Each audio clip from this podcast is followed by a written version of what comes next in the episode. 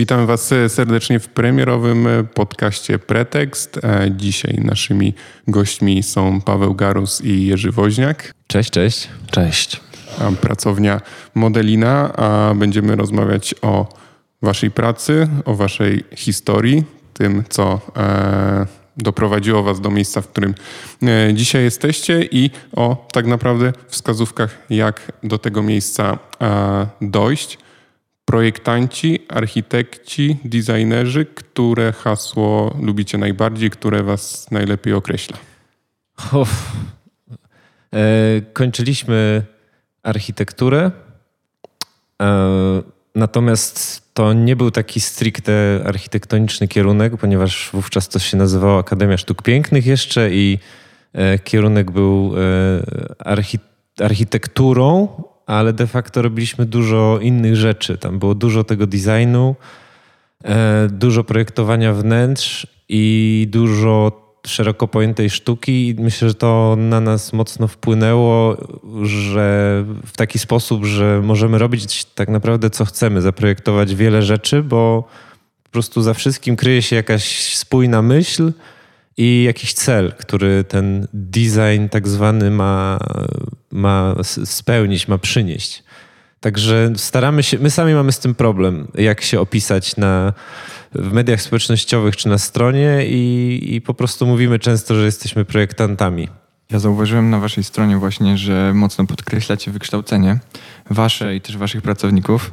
No i chcieliśmy zapytać, czy to jakby ma takie, sam wspomniałeś o uczelni, czy to jest w waszym zawodzie niezbędne do takiej pracy twórczej, czy jesteście otwarci na to, żeby ktoś, nie wiem, pokazał jakie ma portfolio, czy wykształcenie to jest taki must have w tym zawodzie? Nie, raczej nie. To znaczy wszystko zależy. Oczywiście jeśli chce się projektować architekturę z pozwoleniami na budowę i tak dalej, to oczywiście jest to kluczowa sprawa.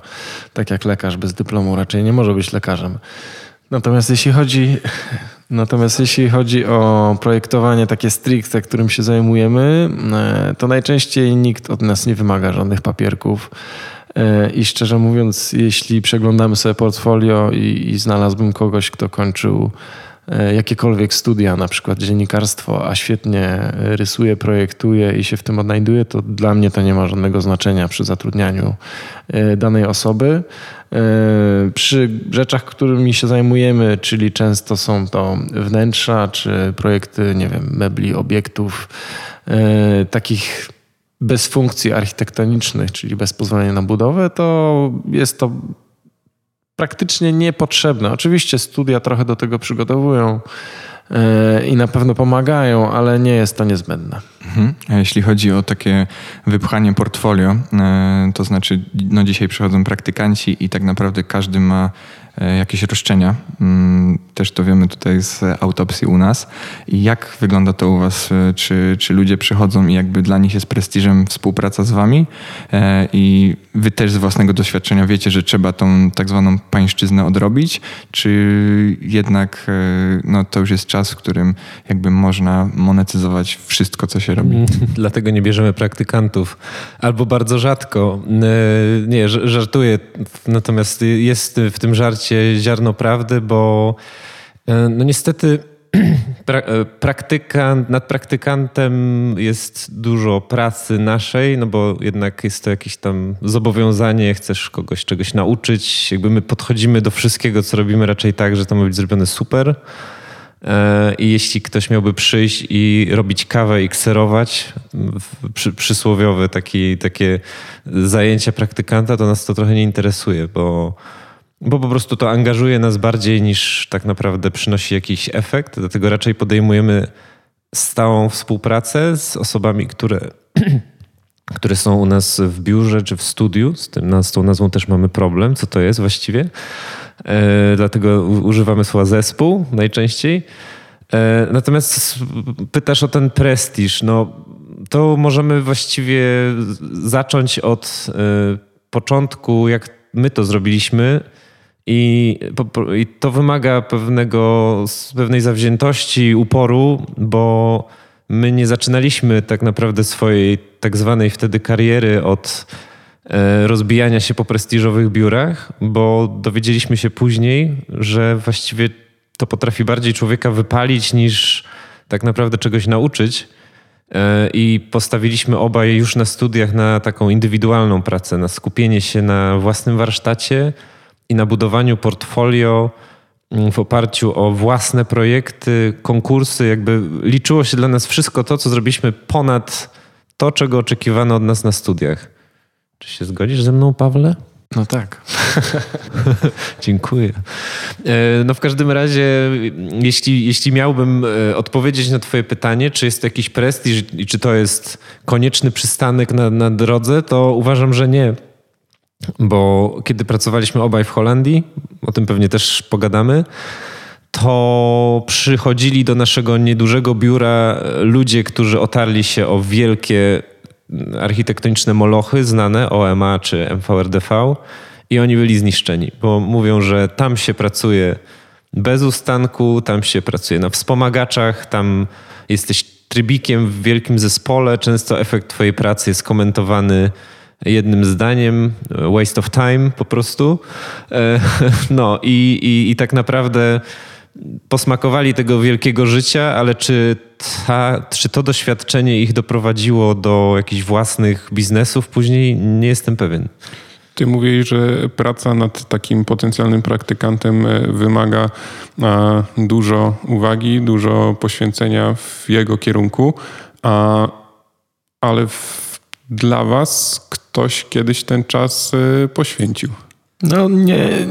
I tak i nie, yy, ponieważ myśmy trafili wspólnie, najpierw Jerzy, potem ja, yy, jako powiedzmy taki pierwszy przystanek i w sumie jedyny jako taką pracę w, u kogoś w biurze, trafiliśmy yy, do holenderskiego biura yy, Einsweid trzy D V, raz, dwa, trzy D V, do pana Lianga. Yy, I w sumie on nas wziął do siebie, głównie dlatego, że sami na studiach bardzo mocno podszkoliliśmy poruszanie się w programach trzy D, poruszanie się w programach dwa D. Braliśmy udział w wielu konkursach i jakby sami siebie dopingowaliśmy razem. I biorąc nas do swojego biura, wziął nas w cudzysłowie na tamten okres do takich ekspertów od modelowania, bo miał fajną kadrę, działali naprawdę, e, robili fajne projekty, ciekawe, i wiele nas rzeczy nauczył, ale z drugiej strony mocno skorzystał z tego, co myśmy potrafili, bo oni jeszcze wtedy oczywiście działali coś na modelach, ale głównie pracowali na makietach, e, może szkicach, a myśmy wprowadzili jakby nową jakość do, do jego biura. To było już z dwanaście lat temu, czy trzynaście niestety, w sumie. Tak. Nie? Więc to były takie początki. Oczywiście już wtedy wiele osób dosyć luźno pracowało sobie w programach trzy D, ale i tak to były w porównaniu do tego, co się teraz dzieje, całkowite początki, więc myśmy bardzo dużo w, wrzucili do, do jego tak naprawdę i portfolio, i do pracy, i do rozwoju. Tak, tak przynajmniej mi się wydaje. Zresztą za każdym razem, jak chodziliśmy gdzieś z nim na budowę, czy spotykaliśmy się z klientami, to mówił: "Those guys do magic with trzy D. I love them. They could do anything." So... Więc y, oczywiście, ale z drugiej strony dał nam wiele, wiele wiedzy, w jaki sposób podejść do klienta, jak rozmawiać, jak przedstawić koncepcję, w jaki sposób się może trochę biznesowo poruszać. Y, więc myślę, że to akurat w tym przypadku była taka relacja w dwie strony. Tak, on był dla nas swego rodzaju mentorem na różnych poziomach wówczas, bo miał taki bardzo akademicki styl bycia, zresztą był również wykładowcą w Delft i, i on po prostu nam wszystko tłumaczył i to było super, bo nawet takie abstrakcyjne rzeczy dla nas wówczas, czyli jak zaprezentować projekt klientowi, czy jak tam biznesowo coś rozwiązać, on nam to wszystko tłumaczył i to gdzieś tam zostało w głowach, ale właśnie uchylając rąbka tajemnicy z tym całym byciem praktykantem, kiedy aplikowałem do nich, do biura po, po zakończonym Erasmusie, żeby zostać w Holandii dłużej, żeby skorzystać bardziej z tego okresu, powiedzmy, kiedy można było zrobić sobie przerwę w studiach, Liang zaproponował mi, że mnie przyjmie na warunkach właśnie takich jako praktykanta, tam nie za duża płaca i w ogóle. Ja mu powiedziałem, że sorry, ale nie. że jeśli już, jeśli jest zainteresowany przyjęciem mnie, to musi to być jakby stawka poważna i, i chciałbym być traktowany jako pracownik po prostu.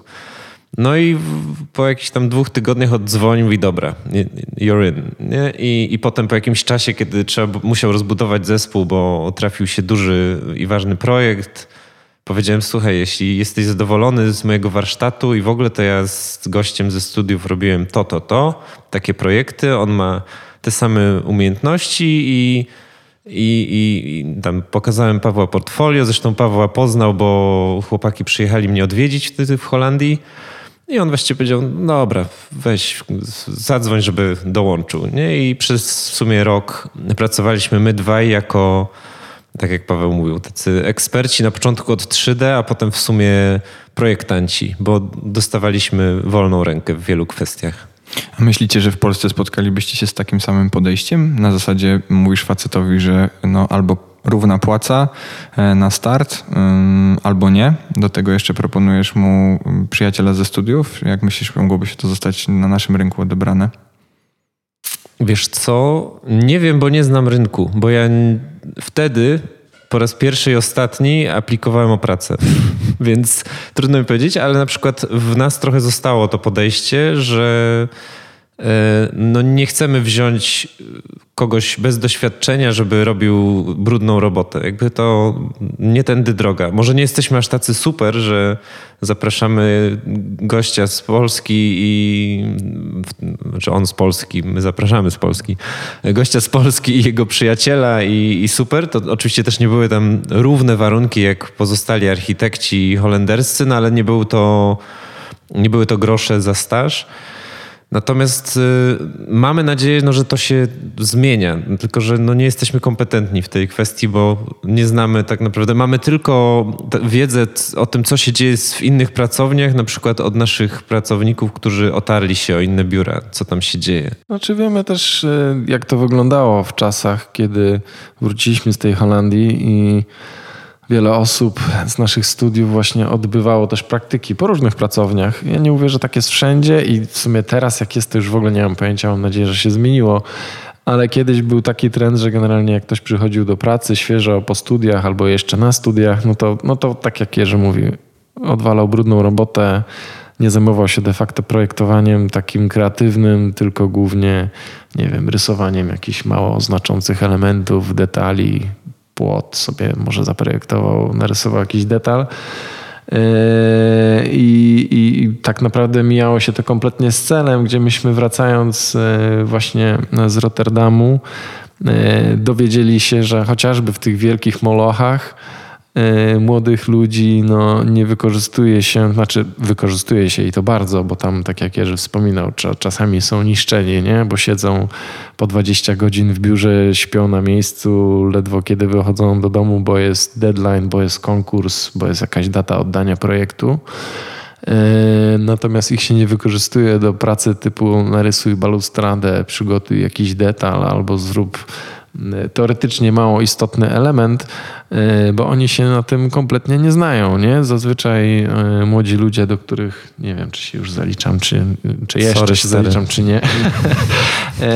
Ale raczej myślę, że o wiele lepiej im się pracuje nad koncepcyjnymi rzeczami, nad pomysłami, nad tym, żeby trochę się uwolnić od tych elementów, typu, nie wiem, długość, szerokość, wysokość, yy, czy coś się zawali, czy coś da się zrobić, yy, tylko bardziej właśnie wy, trzeba ich wykorzystać yy, do tego, żeby uwolnili swoją wyobraźnię, nie? Bo w pewnym momencie ludzie już z dużym stażem, myśląc o jakimś projekcie, nie mówię, że oczywiście wszyscy, ale wiele osób już mówi, aha, tu przepisy, tutaj to, a potem w realizacji to będzie z tym problem, z tym, z tym, z tym, z tym i ma z góry od razu bardzo dużo elementów zamykających myślenie, wyobraźnię, kreację, a młody człowiek albo na studiach, albo przed studiami, albo zaraz po, no jakby nie ma w ogóle takich barier. Myśli sobie bardzo otwarcie i jakby to jest rzecz którą trzeba wykorzystać i trzeba wspomagać, i myślę, że takie osoby trafiające obojętnie czy do agencji kreatywnej,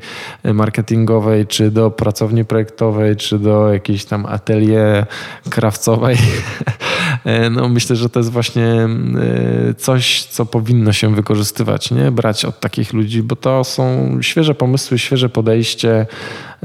Oni też troszkę łapią zupełnie inne rzeczy, które się aktualnie dzieją, chociaż to też o wiele bardziej proste niż kiedyś. Myśmy, pamiętam, szukając inspiracji jeszcze na studiach, no kupowali dużo i bardzo drogich książek, nie?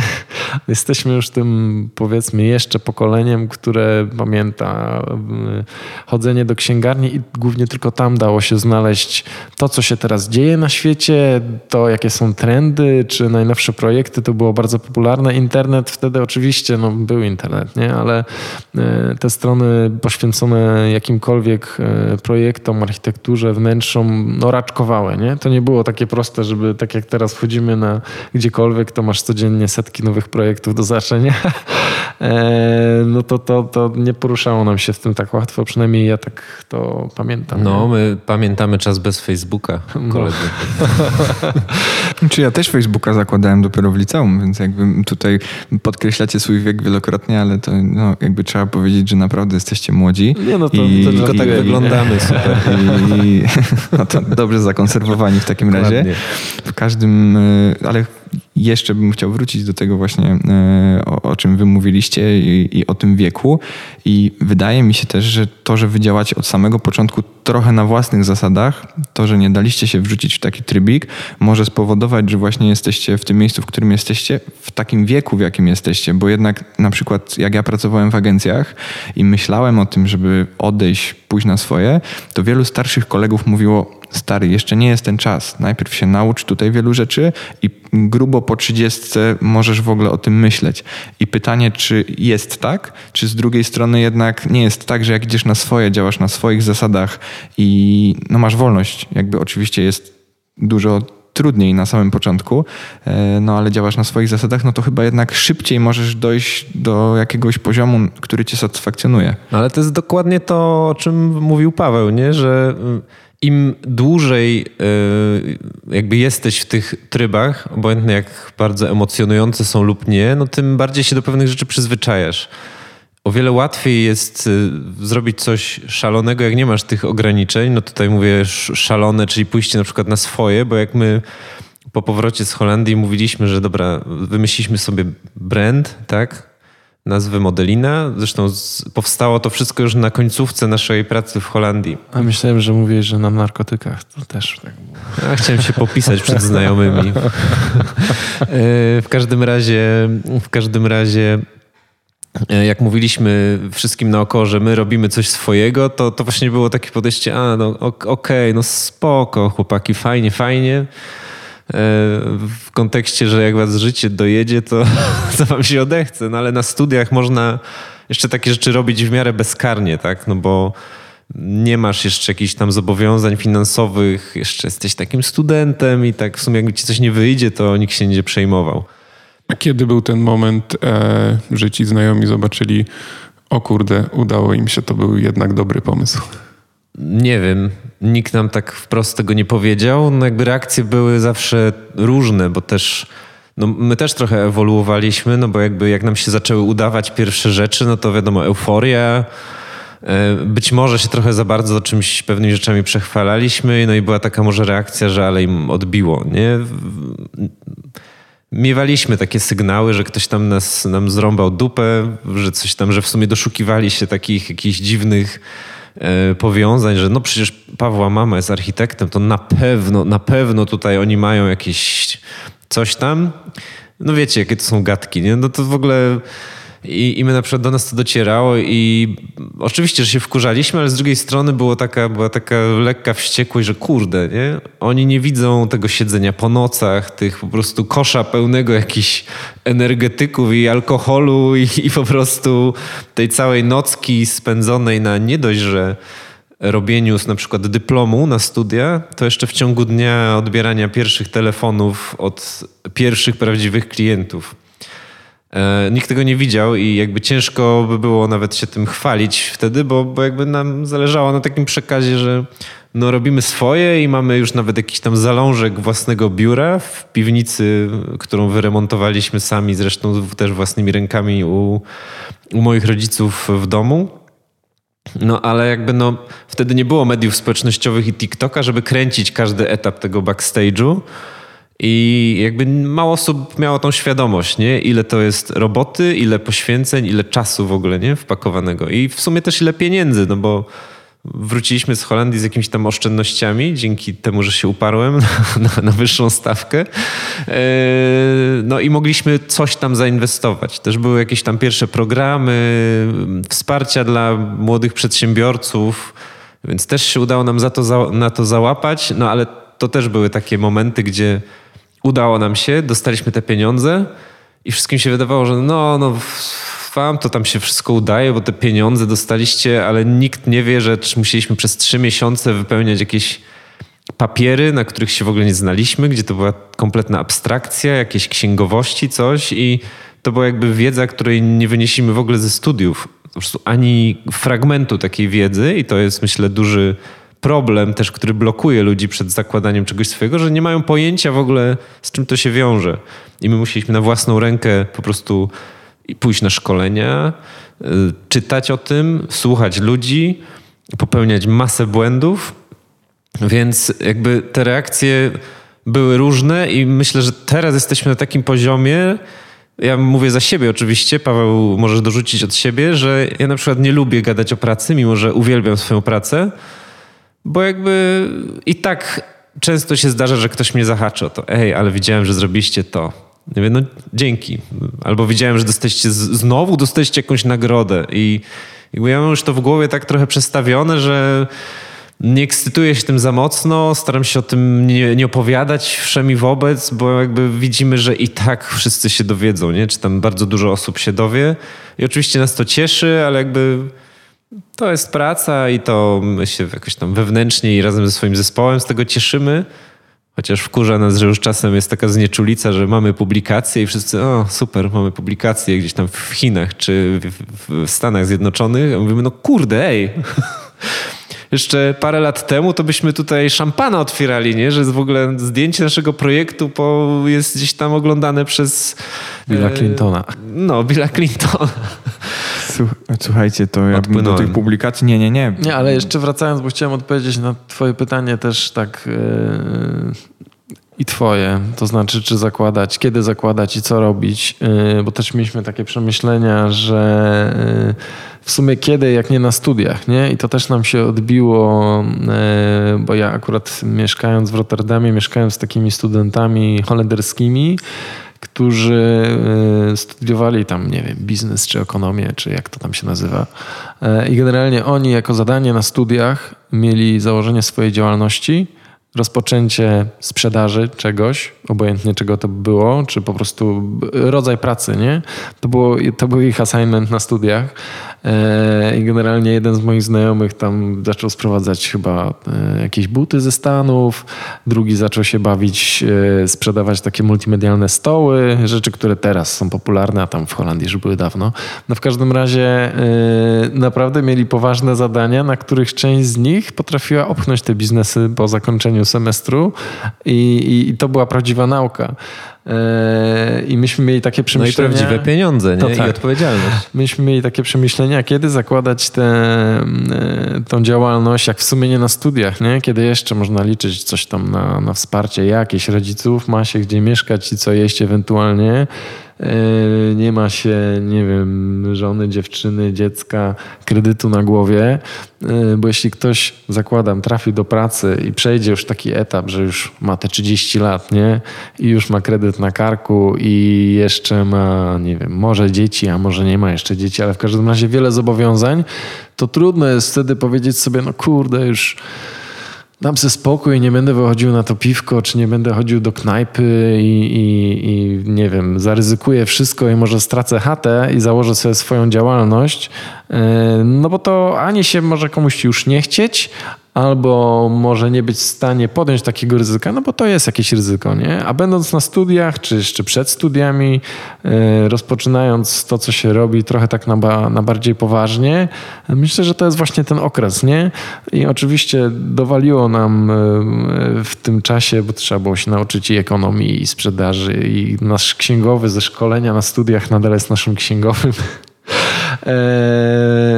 Generalnie wiele... Pozdrawiamy pana Lucjana. Tak, bardzo, bardzo wiele rzeczy samemu zakładając działalność trzeba było się nauczyć i mieliśmy wrażenie, że nauczyliśmy się tego może trochę mniej przyjemnie, ale przynajmniej dziesięć razy szybciej, nie? Jak, jak to się robi, z czym to się je i, i jak to wygląda. Więc generalnie jeśli mamy komuś polecić i ktoś myśli o tym, żeby rozpocząć coś swojego, moim zdaniem może odbyć jakąś jedną, dwie praktyki na studiach i robić to jak najszybciej, jeśli się robi to dobrze i chce się to dobrze robić, nie? Tylko weźcie poprawkę na to, że my nie jesteśmy aż tak młodzi, na jakich wyglądamy, bo też wiemy, bo tutaj zanim zaczęliśmy rozmawiać, yy, wspominaliście jakby o pewnych różnicach pokoleń, które już my zaczynamy wszyscy obserwować.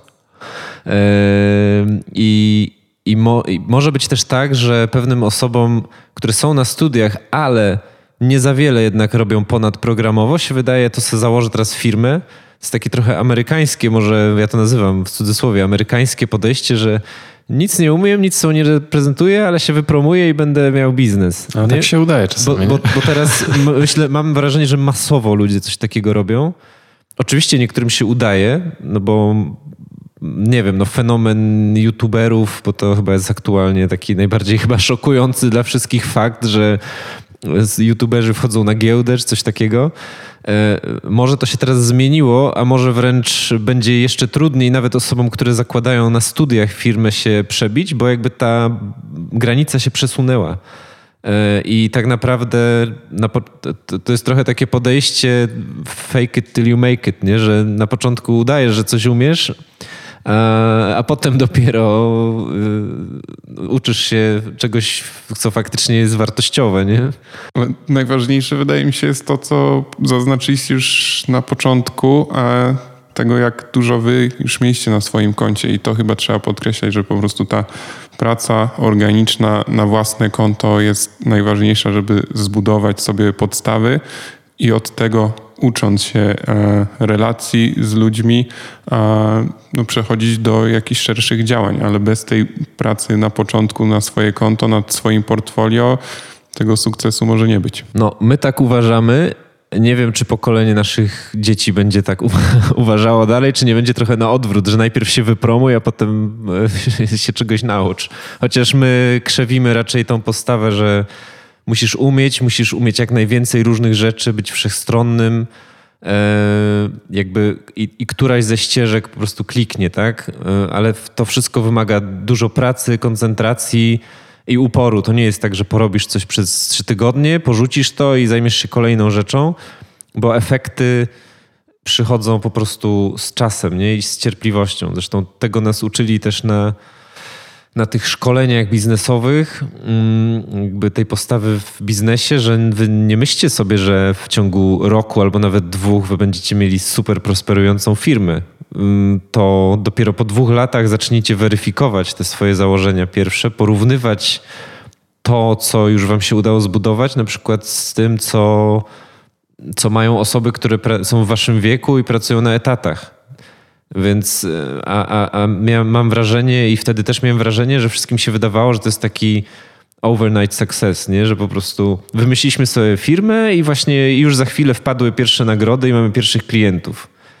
Że to jednak kosztu, kosztowało nas mnóstwo pracy i cierpliwości, żeby móc się pochwalić pierwszymi w ogóle niedużymi z perspektywy czasu jakimiś sukcesami.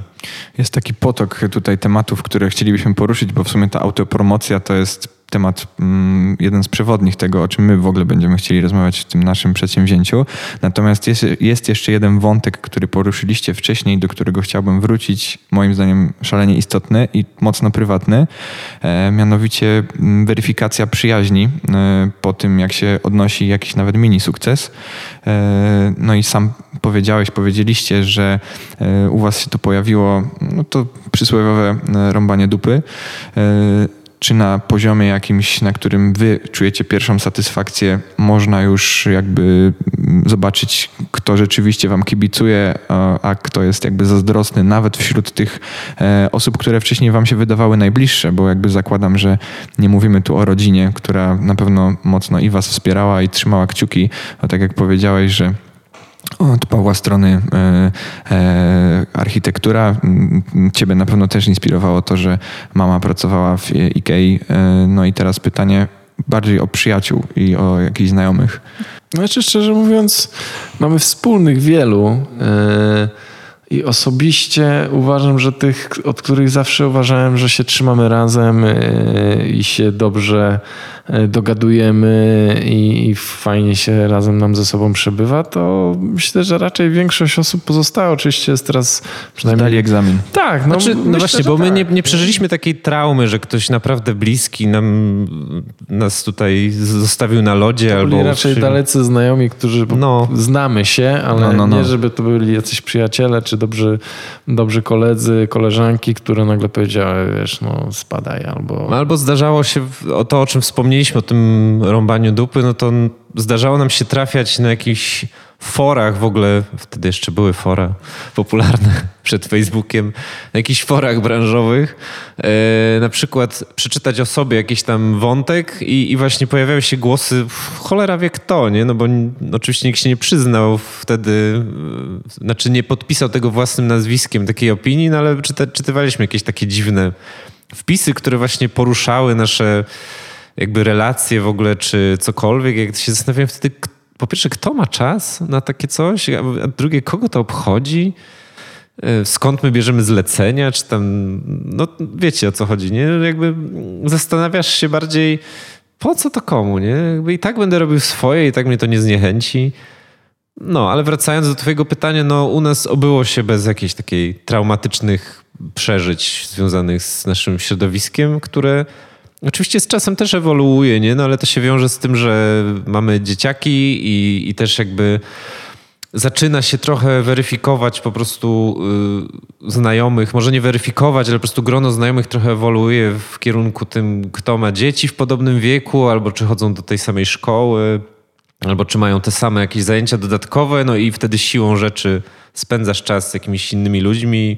Ale to jest naturalne, naturalna ewolucja, a nie taki tam jakiś nagły przeskok. To przejdźmy już do tych czasów facebookowych, a potem już instagramowych i, i tej świadomości potrzeby autopromocji. Wy mieliście ją bardzo wcześnie. Chyba tak, ja tak. sobie pozwolę nawet powiedzieć, że przed naszą rozmową rozmawiałem z jednym z waszych znajomych.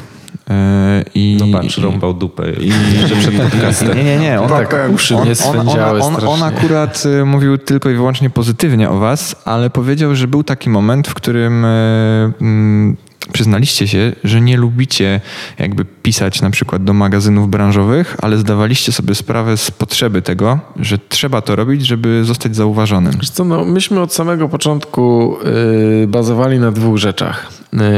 Yy, po pierwsze yy, bazowaliśmy na tym, żeby yy, przykładać się do każdego projektu. Po drugie, żeby te projekty powstawały.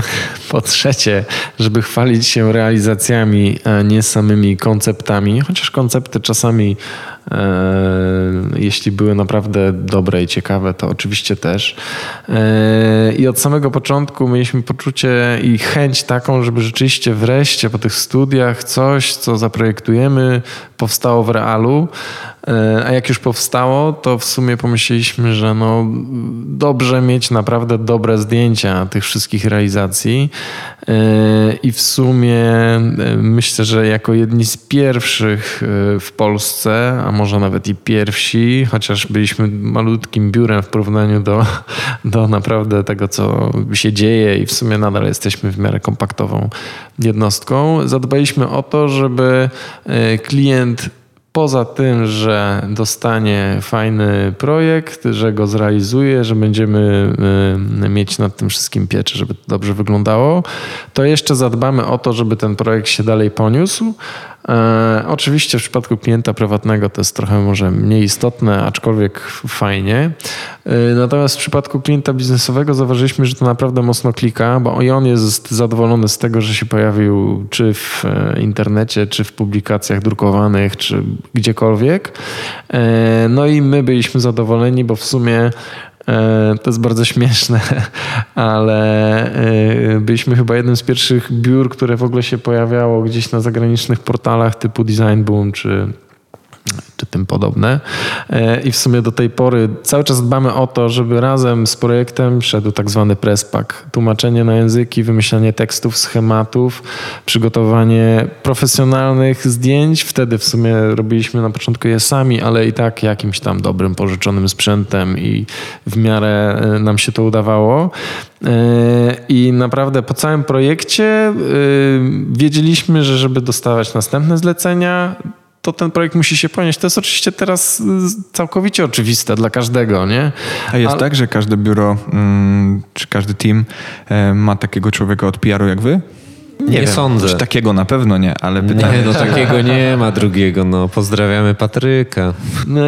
Ale na pewno... Nie, nie, nie jestem pewien. Myślę, że każdy to robi na własną rękę, zresztą my też dopiero po jakimś czasie stwierdziliśmy, że jest nam potrzebna osoba, która rzeczywiście zadba mocno o P R, bo robiliśmy to sami początkowo, nie mieliśmy jeszcze tylu zleceń i tylu projektów do koordynacji. Po prostu mieliśmy na to czas sami. Dokładnie, ale wiedzieliśmy, że to jest po prostu potrzebne. No, wydaje mi się, że teraz każdy Każdy wie, że reklama dźwignią handlu i, i tak dalej. Tylko trzeba znaleźć odpowiednich ludzi od tego. Ja wiadomo, polecamy się.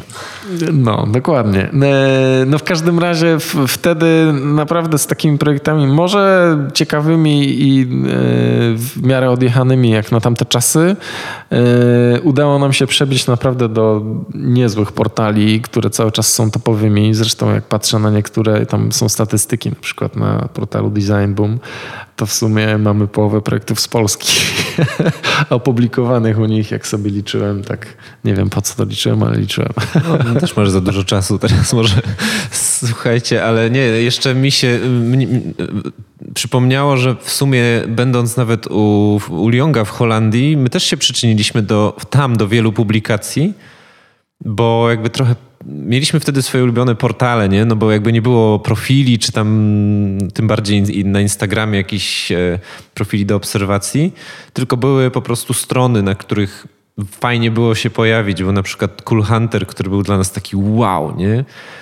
I, i my wtedy widzieliśmy, że wszystkie realizacje tamtego holenderskiego biura są świetnie obfotografowane, ale jakby oni bardzo mieli kulejący ten jakby kontakt z mediami i, i trochę my tam pocisnęliśmy, że no kurde, no to jest materiał, który się idealnie nadaje na Cool Huntera. Ja pamiętam jak dziś po prostu e, taki projekt Jarbersk, takiej e, przestrzeni targowej, mega kolorowy, tam podświetlany, no w ogóle kosmos. Zresztą w którym... on powstał zanim tam trafiliśmy nawet, nie?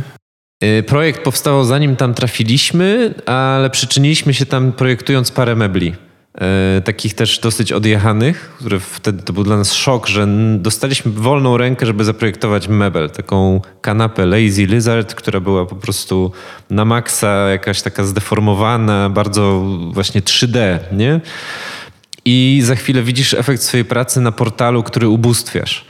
I, I to było dla mnie takie właśnie objawienie, że kurde, po to się pracuje właśnie, po to się spędza najpierw tyle godzin na analizowaniu, później na myśleniu koncepcyjnym, potem na tych rysunkach technicznych, żeby zobaczyć ten wymuskane zdjęcie na, na takim portalu i zobaczy to cały świat. I, i właśnie w, myślę, że to było takie przełomowe dla nas i wiedzieliśmy, że chcemy to sami robić tak samo.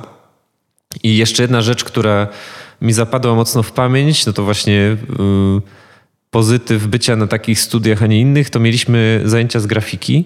Zresztą bardzo fajne, prowadzone przez yy, fajnego gościa. I on mi kiedyś, przeglądając pracę innych studentów przy mnie, yy, jakby miał rozłożone magazyny takie dotyczące grafiki i mi mówi, zobacz. I teraz zobacz, jak łatwo zweryfikować jakość czyjejś pracy. Tu mam magazyn prestiżowy, a tu mam pracę studentów. I zobacz, którą z nich i przykładał pracę do, do magazynu. Czy to by się opublikował razem z tym całym kontentem, który jest naokoło? Nie. A to? Też nie. A to? Widzisz, siedzi. Bo tu ktoś dąży do profesjonalizmu, a pozostali nie za bardzo. Chcą po prostu odwalić robotę.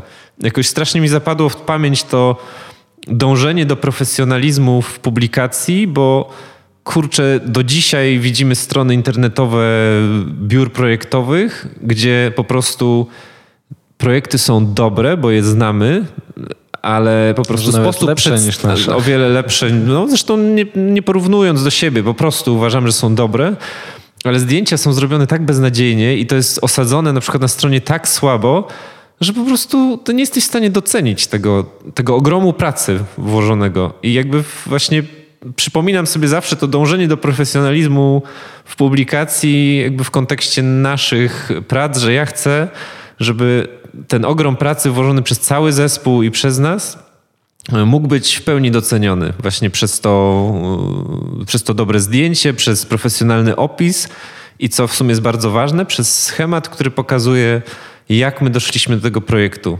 To często się pojawia w naszych publikacjach prosty schemat narysowany tak bardzo lapidarnie, który pokazuje, jaki jest koncept, żeby też zrozumieć, o co w tym projekcie chodzi, a nie tylko podziwiać piękne zdjęcia. Czyli pokaż mi swoje śniadanie, a ja zaprojektuję ci twoją. O, ależ teraz z deepem pojechał. Ale w każdym razie jeszcze wracałem na fajnej stronie. No, musieliśmy to jakoś wytłumaczyć ludziom. Ale, ja, ale to nie jest to kwestia, jakby, że, bo wy się zaśmieście, to ja się nie nabijam. Jakby dla, do mnie to trafia, jakby mówię tu zupełnie poważnie.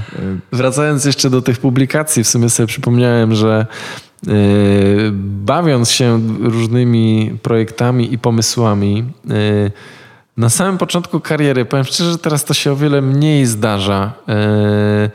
W ogóle wtedy, nie wiem czy kojarzycie, jest taki portal Design, Design, no jest bardzo prestiżowy i w sumie na początku naszej kariery udało nam się tam trafić chyba dwukrotnie, trzykrotnie. Zaprosili nas w ogóle na festiwal designu do Londynu i pokazywali nasze prace, gdzie Polaków na tym portalu to naprawdę na palcach jednej, może dwóch ręki jesteśmy w stanie policzyć. Teraz tam nie możemy się już dostać, nie? Jest trudno strasznie, ale, ale to były też fajne początki, że ludzie tak nie dbali o swoją promocję, o pomysły i pamiętam, że właśnie jechaliśmy, kurde, na zaproszenie do Londynu na festiwal designu, gdzie my byliśmy takimi przysłowiowymi siusiakami, nie?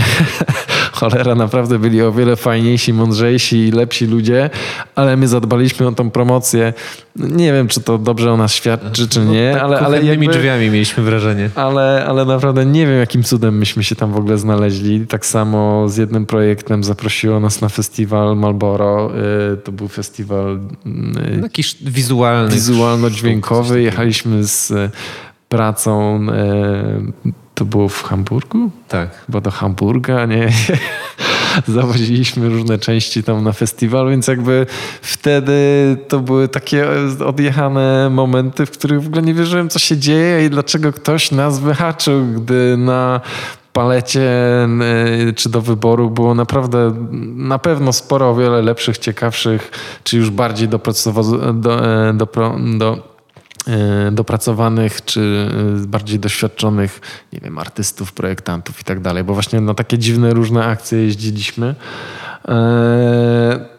I też dbając o tą promocję, często wiedzieliśmy, że kurde, nasze małe projekciki, stoiska zbudowane z kartonów, płyty O S B, przysłowiowych klunkrów pojawiają się naprawdę na super portalach, a bardzo dobre jakościowo projekty dużej architektury, które do dzisiaj w sumie są naprawdę mocne, w ogóle tam nie trafiają, nie? Gdzieś tam się pojawiały w polskim architektura i biznes, czy...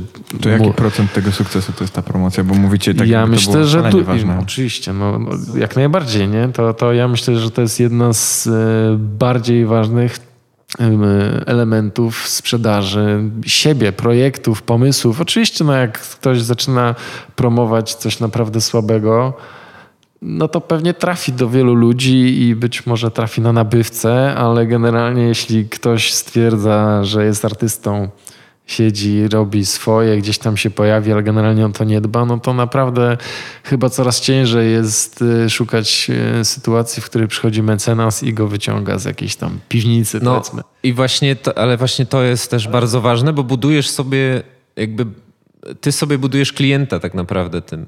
bo nie musisz tych klientów pozyskiwać biegając po targach i jakby czy dzwoniąc na zimno do różnych firm, tylko jakby naszą y, trochę ambicją, a trochę celem samym w sobie było po prostu zbudowanie takiej marki, żeby do nas trafiali klienci, którzy chcą właśnie naszą pracę, nasz styl. No i jak inaczej, jak nie promocją, żeby pokazywać tą, ten, ten warsztat i, i, i te projekty. Zwłaszcza, że oprócz tych publikacji takich stricte branżowych, a o was pisano również w mediach lifestyle'owych, chociażby artykuł na Highsnobiety, a to też stawia was no, jako konkretną markę właśnie atrakcyjną dla określonej grupy osób, wydaje mi się. I to jest, wydaje mi się, również przejście dosyć fajne do właśnie tych relacji na linii pracownia-klient. Rozumiem, że wy przez to, że udało wam się pewnie bardzo szybko dotrzeć do świadomego klienta, raczej rzadziej niż, niż częściej spotykacie się z taką ścianą w rozmowach, dyskusjach na temat projektów, czy się mylę? No, nie jest tak różowo, no bo komuś się może wydawać, że jakby rozumie twój styl i bardzo chce mieć two, efekty twojej pracy, ale mimo wszystko uparcie dąży jednak do jakiejś tam swojej wizji. No, sami wiecie, jak to jest w branży kreatywnej, no że my się staramy na maksa, ale czasem po prostu nie możemy się, nie możemy złapać tej, ty, tych samych, nie, nie możemy nadawać tych samych falach, ale jakby myślę, że słuchając kolegów po fachu mamy tych sytuacji o wiele, o wiele mniej niż jakby łapiąc wszystkich klientów, tak jakby uogólniam trochę, ale biorąc wszystko, tak, że trochę zaprojektuję w takim, trochę w innym stylu, tutaj ktoś przyszedł, dobra, nie podoba mi się, ale zrobię. Myślę, że ta jakby pie- pierwsza selekcja jest bardzo ważna, w sensie, no bo nasze projekty też są często uznawane jako takie no, radykalne i ja się, ja jestem okej z tym, że ktoś mówi, kurde, co to w ogóle jest, nie? Jakby jak można w takim czymś pracować, mieszkać, sprzedawać? No i spoko, no jakby no przecież my nie reklamujemy się, zaprojektujemy wszystkim wszystko, czy tam jak czasem sobie żartujemy, modelina, rozmowa i budowa, to, to nie o to chodzi, nie? To, to jakby nigdy nam o to nie chodziło, żeby zbudować pracownię na sto osób i robić przemiał projektów wszystkich, a tylko pięć procent takich rodzynków, które się uda wyciągnąć z tego serniczka, po prostu pokażemy na Highsnobiety czy gdziekolwiek indziej. No tak, ale też jest no, taka prawda, że my od początku wiemy i widzimy ogromną różnicę, jeśli klient trafi do ciebie, bo widział, co robisz i, i jemu się to podoba, niż na przykład, a bo tu wiesz, mam znajomego i on by chciał zaprojektować, to ja was spiknę, no to teraz się postaraj o niego, albo ty szukaj tego klienta, nie? Oczywiście nie można tego odnieść na wszystkie pola, ale widzimy ogromną różnicę pomiędzy klientem, który po prostu widział nasze prace, podoba mu się to, chciałby z nami współpracować, przychodzi i generalnie wie, czego może oczekiwać, niż na przykład klient z polecenia, który trochę nie bardzo siedzi w projektowaniu, ale tu słyszał od swojego kolegi, że my dobrze, dobrze mu to zaprojektujemy, przychodzi do nas, no i mamy wtedy naprawdę zderzenie ze ścianą, bo my też nie chcemy robić rzeczy, które nam się nie podobają, nie? I generalnie to jest taka rada, rada dla młodych, jak coś ci się nie podoba, to tego nie rób. Ale jest pewien taki moment, który właśnie chciałem zapytać, kiedy u was nastąpił, kiedy można sobie na to pozwolić, jakby kiedy jakby już nie musisz tego robić dla pieniędzy, tylko i nie musisz brać wszystkiego, tak w cudzysłowie, tylko jakby możesz sobie już pozwolić na jakąś selekcję z twojej strony. Znaczy, wiesz co, no to, to troszkę zależy od ustawienia priorytetów, tak? Czy zależy ci wyłącznie na zarabianiu kasy? Czy jednak chcesz zachować jakąś jakość i pewien wizerunek i też utrzymać zespół w zdrowiu psychicznym? No bo jakby do nas też przychodzą ludzie, którzy chcą wykonywać pewną pracę, która przyniesie pewne efekty, tak? Bo ją właśnie efekty tej pracy widzą. I my w sumie przez bardzo długi czas byliśmy dosyć sfrustrowani tym, ile, ile nam dochodu przynosi firma, nie? To nie jest tak, że właśnie po dwóch, trzech latach mówiliśmy wow, ale jest w ogóle, jest tak super, że możemy wszystkim odmawiać, którzy nam się nie podobają.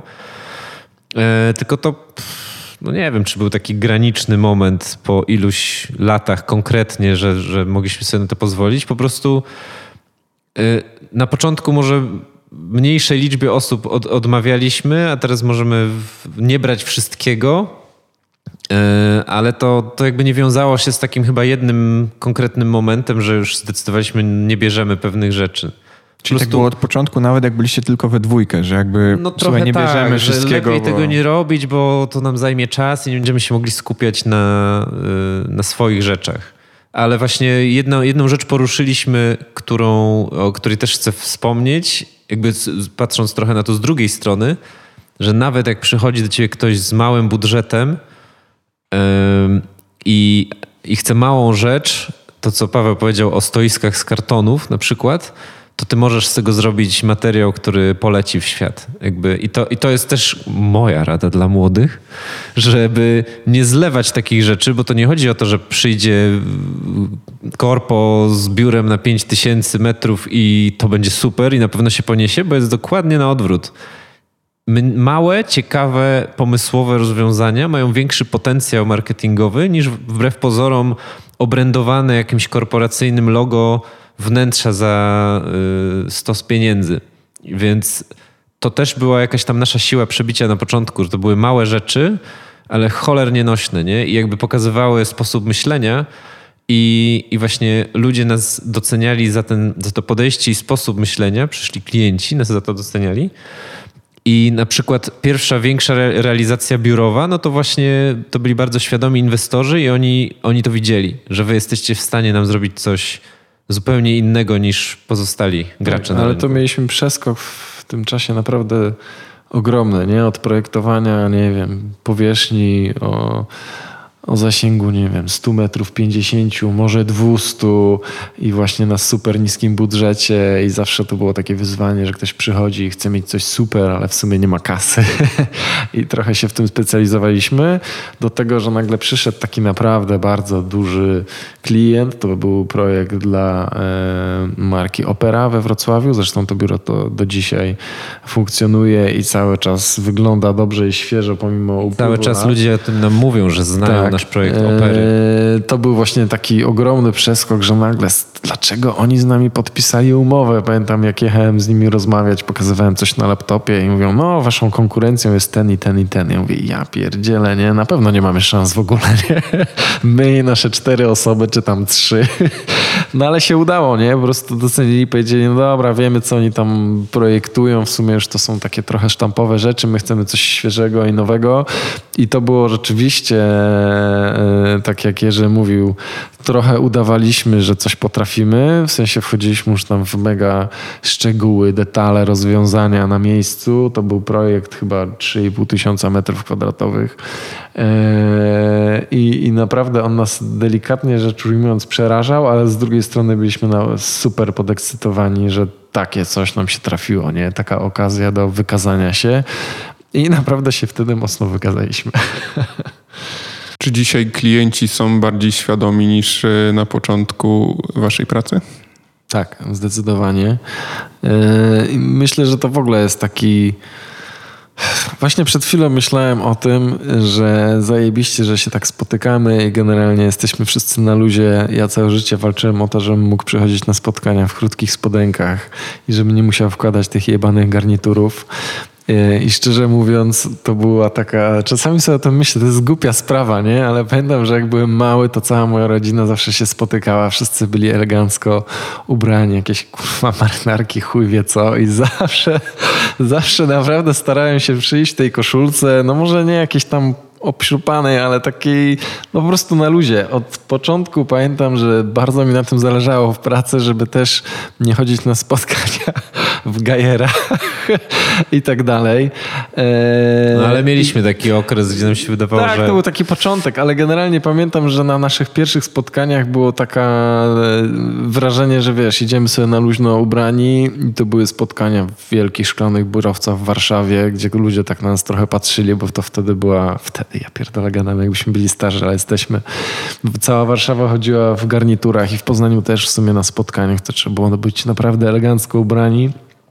Każdy prezes też w gajerze i, i pamiętam, że to nie było, przynajmniej tak mi się wydaje, że teraz jak idziesz i wiesz, czym, co sobą reprezentujesz i generalnie masz z tyłu głowy, że no, ty to twoje projekty, no to możesz sobie chodzić jak masz ochotę ubrany i to jest myślę oczywiste teraz dla każdego, nie? Ale pamiętam, że myśmy w wtedy trochę z tym walczyli i, i to nie było takie, takie oczywiste, więc myślę, że tak, jest bardziej świadomy, mogę przyjść sobie ubrany jak chcę na spotkanie i w tym momencie y, dana osoba nie powie, pierdolę, jak ty wyglądasz, nie gadamy, nie? Bo jakby docenia zupełnie co innego, wie o czym mówi, y, wie o czym mówimy, wie co my robimy i wie czym jest zainteresowany, a niekoniecznie jest zainteresowany tym, żebym przyszedł w garniturze na spotkanie, więc jest bardziej świadomy.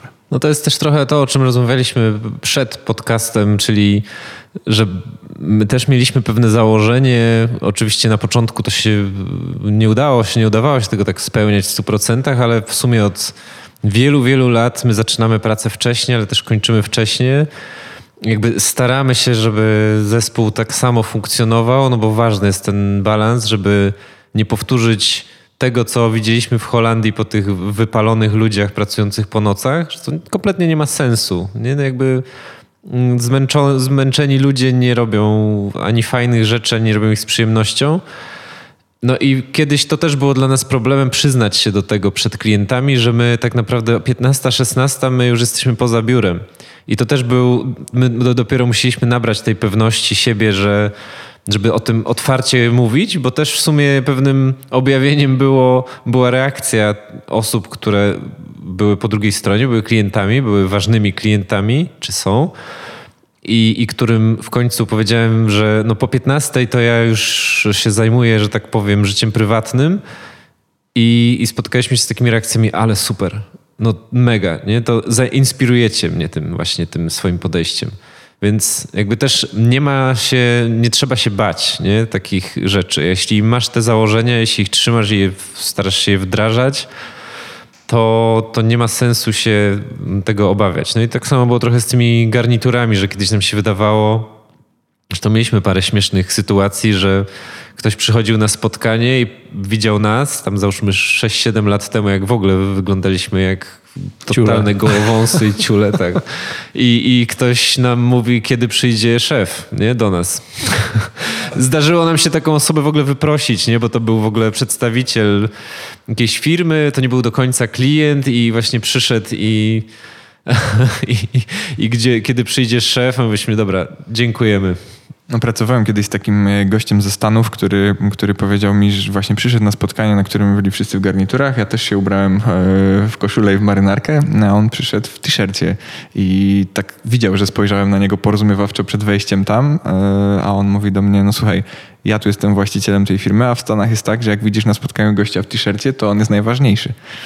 Być może tak no też tak. w tej chwili wygląda. Przykład płynie z Doliny Krzemowej, gdzie po prostu chyba im bardziej masz wyrąbane na ubiór, tym jesteś bardziej cool. Ale pamiętam też, jak spotkałem ciebie w jednym ze sklepów w browarze w Poznaniu z żoną i, i, i szukałeś marynarki na galę odbioru nagrody. No i żona wtedy powiedziała, no, no, no musi wyglądać, a nie ma w domu żadnej porządnej marynarki. No właśnie. I to, i to był ten problem zawsze, że jak już jest ta sytuacja, kiedy trzeba się tak ubrać, to nagle jest luka w garderobie. No ale trudno. Ja myślę, słuchajcie, że my tutaj temat e, absolutnie wyczerpaliśmy. Ja jeszcze mam... E, A, jednak nie. E, ja jeszcze pociągnę. E, no bo pytałeś o klienta świadomego i w sumie nie odpowiedzieliśmy na twoje pytanie. E, więc tak, może niech trochę tak, ale z drugiej strony już... E, Przez całą rozmowę mówiliśmy o tym, jak wy docieracie do konkretnych ludzi, e, którzy wiedzą, czego chcą, więc... I odbiegacie też od tego, z czego tak się mówi, że słynie polski klient. Jakby, mm, nie wiem, wy macie większe doświadczenie na pewno w klientach, w kontakcie z klientem zagranicznym. Mówi się tak, być może my mamy też jako naród taką e, tendencję do krytykowania samych siebie, może to nie jest nasza cecha, że polski klient płaci, więc wymaga i ma być dokładnie tak, jak polski klient chce, no ale finalnie to wybierze tę odpowiedzialność za to, jak to wygląda później, więc yy, z jednej strony chciałby, żeby było tak, jak on chce, a z drugiej strony, żeby było po waszemu i to jest chyba yy, duża trudność. No znaczy, jest, wiesz, wiesz co, no jest, jest taka w ogóle śmieszna rzecz, nie wiem, czy to trochę nie jest też pewna pułapka myślowa u klientów, którzy już, już naprawdę nie możemy słuchać o efekcie wow. Yy. To jest taki coś, z czego troszeczkę już żartujemy, bo każdy chce efekt wow, chociaż nie wie do końca, co to ma być. Ale no troszkę też wpadliśmy w taką może sami pułapkę, że przychodzą do nas osoby, które oczekują efektu wow i jakby cały czas jest ten niedosyt, że nie, nie potrafią jeszcze zaufać, że to, co już proponujemy jako koncept, że to będzie ten efekt wow, jak powstanie, bo nie wiem, bo, bo mają wrażenie, że po prostu niedostatecznie, że za mało, że to nie jest aż tak wywrotowe czy błyszczące i tak dalej, więc yy, no, to jest, to, to jest jakby problem w drugą stronę, tak, że nie tylko są klienci, którzy nie do końca rozumieją w ogóle taki styl i czasem jest to dla nich za dużo, to są z kolei tacy, którzy oczekują bardzo dużo i aż za dużo i nie potrafią zaufać, że czasem proste rozwiązanie będzie w zupełności dobre i to stworzy ten efekt wow. Czyli z jednej strony przaśni klienci, którzy przychodzą do Modeliny, która jakiś styl już ma wyrobiony. Nie, przaśnych klientów no, nie, nie tak, nie, no, to są jednostkowe przypadki, że ktoś faktycznie chyba znajdzie nas no, w Google'ach i po prostu wyśle zapytanie i się zastanawiamy, dlaczego w ogóle do nas? Nie? Przecież to w ogóle nie jest ten... A macie swój styl, który byście określili, tak jak klient was wygoogluje i, i mógłby... Nie, nie, nie mamy swojego stylu, mamy generalnie, jakby chcemy się cały czas rozwijać i, i ewoluować w tym wszystkim, co robimy i nie jest tak, że Chociaż... wszystko na czarno albo wszystko na biało. Ale jeszcze jedną w sumie chciałem kwestię poruszyć odnośnie klienta, bo też... Bo mogą słuchać. Mogą słuchać, ale też wiem, bo dochodzą czasami do nas słuchy i ja nie mówię też, że tak jest zawsze, nie? Ale, ale, ale to nie jest tak, że jak my coś zaprojektujemy, to jest najbardziej zajebiste na świecie i tak ma być, nie? Podchodzimy do tego, że jednak szczególnie przy klientach prywatnych, ale biznesowych też, to jest jednak ktoś, kto przychodzi do nas i przychodzi po konkretną rzecz, po konkretny efekt, który chce uzyskać i po coś, co mu się będzie podobało, nie? Więc jeśli ktoś przychodzi teoretycznie i mówi, słuchajcie, lubię zielone, nie? A my mu na prezentacji pokazujemy czerwony, no to słabo, nie? To nie, to, to jakby nie identyfikujemy się z artystami, którzy cokolwiek zrobią, znaczy, sorry, dla artystów, nie? Dla osób, które cokolwiek zrobią i uważają, że tak musi być, to tak będzie. Jakby my przede wszystkim słuchamy też klienta i, i w tym całym procesie klient jest dla nas bardzo ważny i to, co Jurek nam na początku wspominał, zrozumienie klienta, zrozumienie jego potrzeb, zrozumienie tego, co chce, co lubi i co mu się podoba jest dla nas kluczowe przy całym projektowaniu i przy stworzeniu tego, czego on oczekuje. To, to jakby nie może być tak, że przychodzi ktoś i my mu wrzucamy tylko dlatego, że uważamy, że to jest świetne i tak musi być. I też nie jesteśmy firmą czy osobami, które się obrażają na klienta, nie? Bo doszliśmy, słyszeliśmy parę razy takie opinie, że jak już architekt coś zaprojektuje, no to potem klient do niego przychodzi i nawet czasami się boi coś powiedzieć, że mu się to nie podoba, bo, bo ktoś się obrazi albo komuś się to nie będzie podobało. Wielokrotnie jakby przy całej ilości projektów, które robimy, a robimy ich naprawdę dużo, może w sumie ostatnio skupiamy się na trochę mniejszych, kompaktowych bardziej projektach, ale jest ich kilkadziesiąt, myślę, rocznie. Bierzemy to pod uwagę i zdarza się tak, że po prostu nie trafiamy z koncepcją też, nie? Może jesteśmy z niej zadowoleni i może ona nam się podoba i mówimy, kurwa, no szkoda, że tego nie wybrał, ale jednak e, jeśli ktoś przyjdzie i powie, no słuchajcie panowie, to jednak nie jest to, czego oczekiwałem, ale oczywiście nie może być tak, że mówi, że chce zielone, a my pokazujemy czerwone, nie? Ale popracujcie nad tym jeszcze, nie? Do, do, dopracujmy szczegóły, może zróbmy jeszcze raz wywiad, moodboard i, i, i spróbujmy bardziej zrozumieć tego klienta. Yy, no to, to, to nie jest tak, że my się obrażamy. My przygotowujemy drugie podejście po prostu, nie? Jeśli się okaże, że rzeczywiście klient nie bardzo wie, czego chce i w sumie wymyśla i tak no, dalej. No niestety tak się też zdarza. To nie? się żegnamy z nim. Nie jest to często, ale czasami się zdarza. Ale z drugiej strony zdarza się również tak, że pierwsza koncepcja czy pierwszy pomysł w ogóle nie jest trafiony i musimy podchodzić drugi raz. Tak chociażby było na przykład właśnie z tym projektem, o którym mówiliśmy, czyli z Operą we Wrocławiu. Tam praktycznie z pierwszych pomysłów nic nie przeszło i musieliśmy podchodzić drugi raz do konceptu. Tak, ale oni też to przedstawili nam w taki sposób, że my nie poczuliśmy się w żaden sposób urażeni. Nie? Docenili to, co było.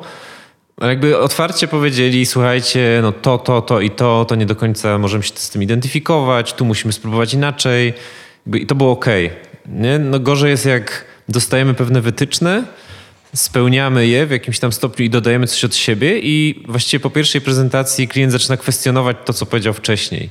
No wtedy okej, jesteśmy skłonni podejść tam jeszcze inaczej, ale w pewnym momencie też trzeba powiedzieć stop, nie? No, Bo, bo to z kolei to jest trochę takie polskie, że żeby wyciągnąć z branży kreatywnej jak najwięcej, nie? Jakby nie licząc się z tym, że to są godziny spędzone na projektowaniu i przygotowywaniu i w sumie to, a to zobaczę, co tam jeszcze pewnie wymyślą. No, nie mówią nam tego, no ale takie mamy wrażenie, że kurde, to jest wyłudzanie, nie? Tak naprawdę, że, że też trzeba w odpowiednim momencie, też trzeba wyraźnie określić na początku warunki, w którym momencie mam prawo powiedzieć stop, no nie możemy dalej pracować, bo to jest po prostu zawracanie dupy, nie? I to nie przynosi już efektów, bo to zaczyna być kręceniem się w kółko. No czyli taki balans jakiś, nie? Między tym, żeby się nie obrażać, że komuś się coś nie spodobało, a też nie dać się naciągać na milion koncepcji, milion pomysłów i po prostu pracę dla pracy, nie? Bo ktoś się tam wyżej nie może zdecydować. Znaczy wiem też, że macie dobrego prawnika, ale chciałem was zapytać a propos tego, o czym powiedzieliście,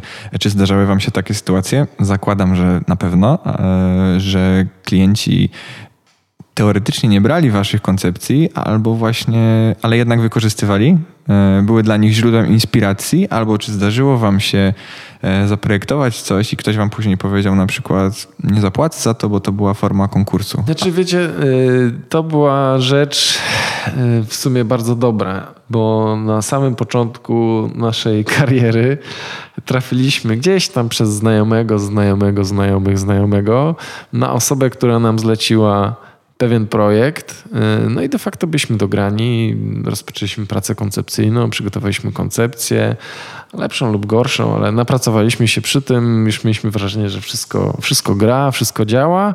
No i generalnie ta osoba się na nas wypięła, nie? Ani nam nie zapłaciła, nie wiem, czy ten projekt wykorzystała, czy nie, no ale generalnie popracowaliśmy sobie. I w sumie w tym momencie yy, byliśmy strasznie wkurzeni, yy, bo obdarowaliśmy tą osobę jakąś tam dozą zaufania, bo to był znajomych, znajomych, znajomy yy, i myśleliśmy, że po prostu nas tak nie wyjebie. Yy, yy, ale pomyśleliśmy, że jeśli tak się dzieje z osobą, którą teoretycznie, do której powinniśmy mieć zaufanie, no to trudno. Od tego czasu zaczęliśmy brać pięćdziesiąt procent zaliczki. Oczywiście jakoś formowanych na zasadach, że jeśli my nic nie zrobimy, to oddamy tą kasę, nie? Ale z drugiej strony nie jest tak, że pracujemy za darmo w ciemno, bo tak. I jakby to też yy, myślę, że w dalszej mierze jest to w sumie dosyć nietypowe. Wtedy na tamte czasy to w ogóle ktoś mówi, no ja kurwa mam wam zapłacić za to, że jeszcze nic nie zrobiłeś, nie? Ale tamto, tamten incydent nas tak sparzył, tak uczulił, że od tego momentu zaczęliśmy działać w taki sposób. Czasami to jest mniej zaliczki, czasami trochę więcej, ale generalnie jakby zaliczkujemy sobie i, i bierzemy kasę na start. Zresztą jak się idzie do nie, mechanika, stolarza czy kogoś, też się zaliczkuje, nie? To prawda, on inwestuje w materiały, a my w pracę powiedzmy bardziej umysłową, ale, no, ale jest to czas, też, nie? Czas ale jest to czas, ilość nie? osób. Czas utrzymania biura, dokładnie. Pensje, dokładnie. No, no więc jakby poza tym, no oczywiście zdarzyło się trochę różnych tam historii, gdzie się musieliśmy z kimś trochę pospierać na różnych, w różnych kwestiach, na różnych etapach i to jest, to jest wpisane też w prowadzenie. No jakby no nie, nie wierzę, że po prostu wszystko wszystkim w różnych innych firmach idzie gładko, bo jakby to, jakby też się musieliśmy nauczyć, że to jest po prostu część naszej roboty nie tylko projektowanie, którego my się chcemy z Pawłem trzymać, chociaż jest naprawdę ciężko ten czas wygospodarować na takie stricte projektowanie, no ale niestety też rozwiązywanie codziennych problemów. To może być cokolwiek, nie? To może być, że się coś spierdoliło w biurze i nie możemy pracować, albo po prostu musimy się spierać o grubsze, o grubszą kasę z kimś, kto nie chce zapłacić albo się ociąga z płatnością. No niestety, nie? To, to jest coś, co nas też angażuje i odciąga od różnych rzeczy. Mimo dobrego prawnika, no. To te złe, złe wspomnienia e, odłóżmy w kąt. E, Dzięki. S, gdzieś idąc w stronę już e, ostatniego pytania, a chciałem was poprosić o wskazanie takiego wymarzonego projektu, który w obecnym momencie, jeżeli moglibyście do niego podejść, to chętnie byście zrealizowali. Jeśli mogę się wypowiedzieć pierwszy, to, to już chyba nie ma takiego. W sensie osobiście zauważyłem, że mamy... Wow. Nie, jakby y, cały ten nasz, cała nasza historia i y, to, czego się nauczyliśmy przez ten czas, pokazuje, że to jakby to, to nie jest tak, że ktoś przychodzi i mówi, chcę mieć dom za bańkę i zapłacę ci dwie, nie? Czy tam, sorry, dom za dziesięć. Bańkę, bańkę euro. No, bańkę euro. e, jakby z, zauważyliśmy, że tak jak Jurek wcześniej wspominał, dla zajebistych pomysłów, fajnych projektów budżet nie jest aż tak istotny i w związku z tym, szczerze mówiąc, i tak jak mówiliśmy sobie o tych porównaniach, nie, że kurwa tak, taka realizacja i tak średnio się pojawiła w świecie, a takie małe gówno, a robi karierę, więc jakby dla mnie nie ma czegoś takiego, że ktoś przyjdzie i powie, chce mieć zaprojektowaną operę, whatever, muzeum, cokolwiek. Jakby dla mnie się liczy osobiście naprawdę ciekawy projekt, może być miniaturowy, ale fajnie wykonany, z, z naprawdę super pomysłem, który nie wymaga, nie wiem, niesamowitego budżetu, miliona dolarów i tak dalej. I o takie projekty, szczerze mówiąc, jest moim zdaniem coraz trudniej, bo my jesteśmy coraz bardziej leniwi i starzy, więc liczymy na tych młodych u nas w biurze, żeby jakby w tym jest cała nośność, w tym jest cały fan, pomysł, w związku z tym osobiście no nie mam czegoś takiego, że kurde, no chciałbym zaprojektować to. Nie, bo zaprojektować zajebiście można wszystko, nie?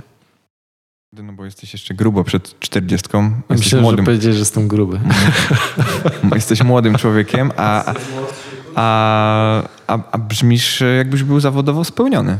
To jest chyba super sprawa. Czy, Wiesz czy, co, no, czy jednak no, nie jesteś? No bo mówisz, że nie ma jakby takich wymarzonych projektów. Wydaje mi się, że ktoś, kto naprawdę już czuje, że jest w tym miejscu, w którym chciał być, może tak powiedzieć. No, osobiście uważam, że w miarę jestem spełniony. Jakby no... Nie chwaląc się, mamy tych publikacji stosy i one zalegają już w kartonach w piwnicy, bo nie ma gdzie ich stawiać. No Pojawiamy prawda. się w wielu miejscach i jakby to, co bym chciał utrzymać, to naprawdę jakby cały czas tempo, aktywność i to, że cały czas jesteśmy, nie? Czasami w głowie jakby poza tym, że w projektowaniu może jestem odważną osobą, ale w życiu jakby myślę mocno często o przyszłości, nie? I o tym, co to będzie za ileś lat, to jakby osobiście to ja się bardziej boję, żeby nie wypaść z tego rynku, nie? Żeby się nie okazało, że jesteśmy już starymi dziadami i nikt nam nie chce zlecać projektów, bo, bo nasze projekty trącą myszką, nie? Więc jakby to jest... Jakby nie mam marze- projektu marzenia, ale moim marzeniem jest to, żeby cały czas być tam w tej wysokiej stawce i cały czas robić naprawdę dobry content, nie? No powiedziałeś o tych stosach publikacji w piwnicy i ja bym chciał tym zakończyć, żeby wam serdecznie podziękować, bo jak was zapraszałem, to użyłem słowa, że będziemy zaszczyceni i Jurek powiedział, że to jest grubo na wyrost, natomiast stosy publikacji, to w jaki sposób nam dzisiaj o wszystkim opowiedzieliście, sprawia, że no ja myślę, że śmiało możemy jeszcze raz powiedzieć, że jesteśmy zaszczyceni i bardzo wam dziękujemy za dzisiejszą rozmowę. No jesteście przemiłymi młodymi ludźmi. Dzięki. Dzięki.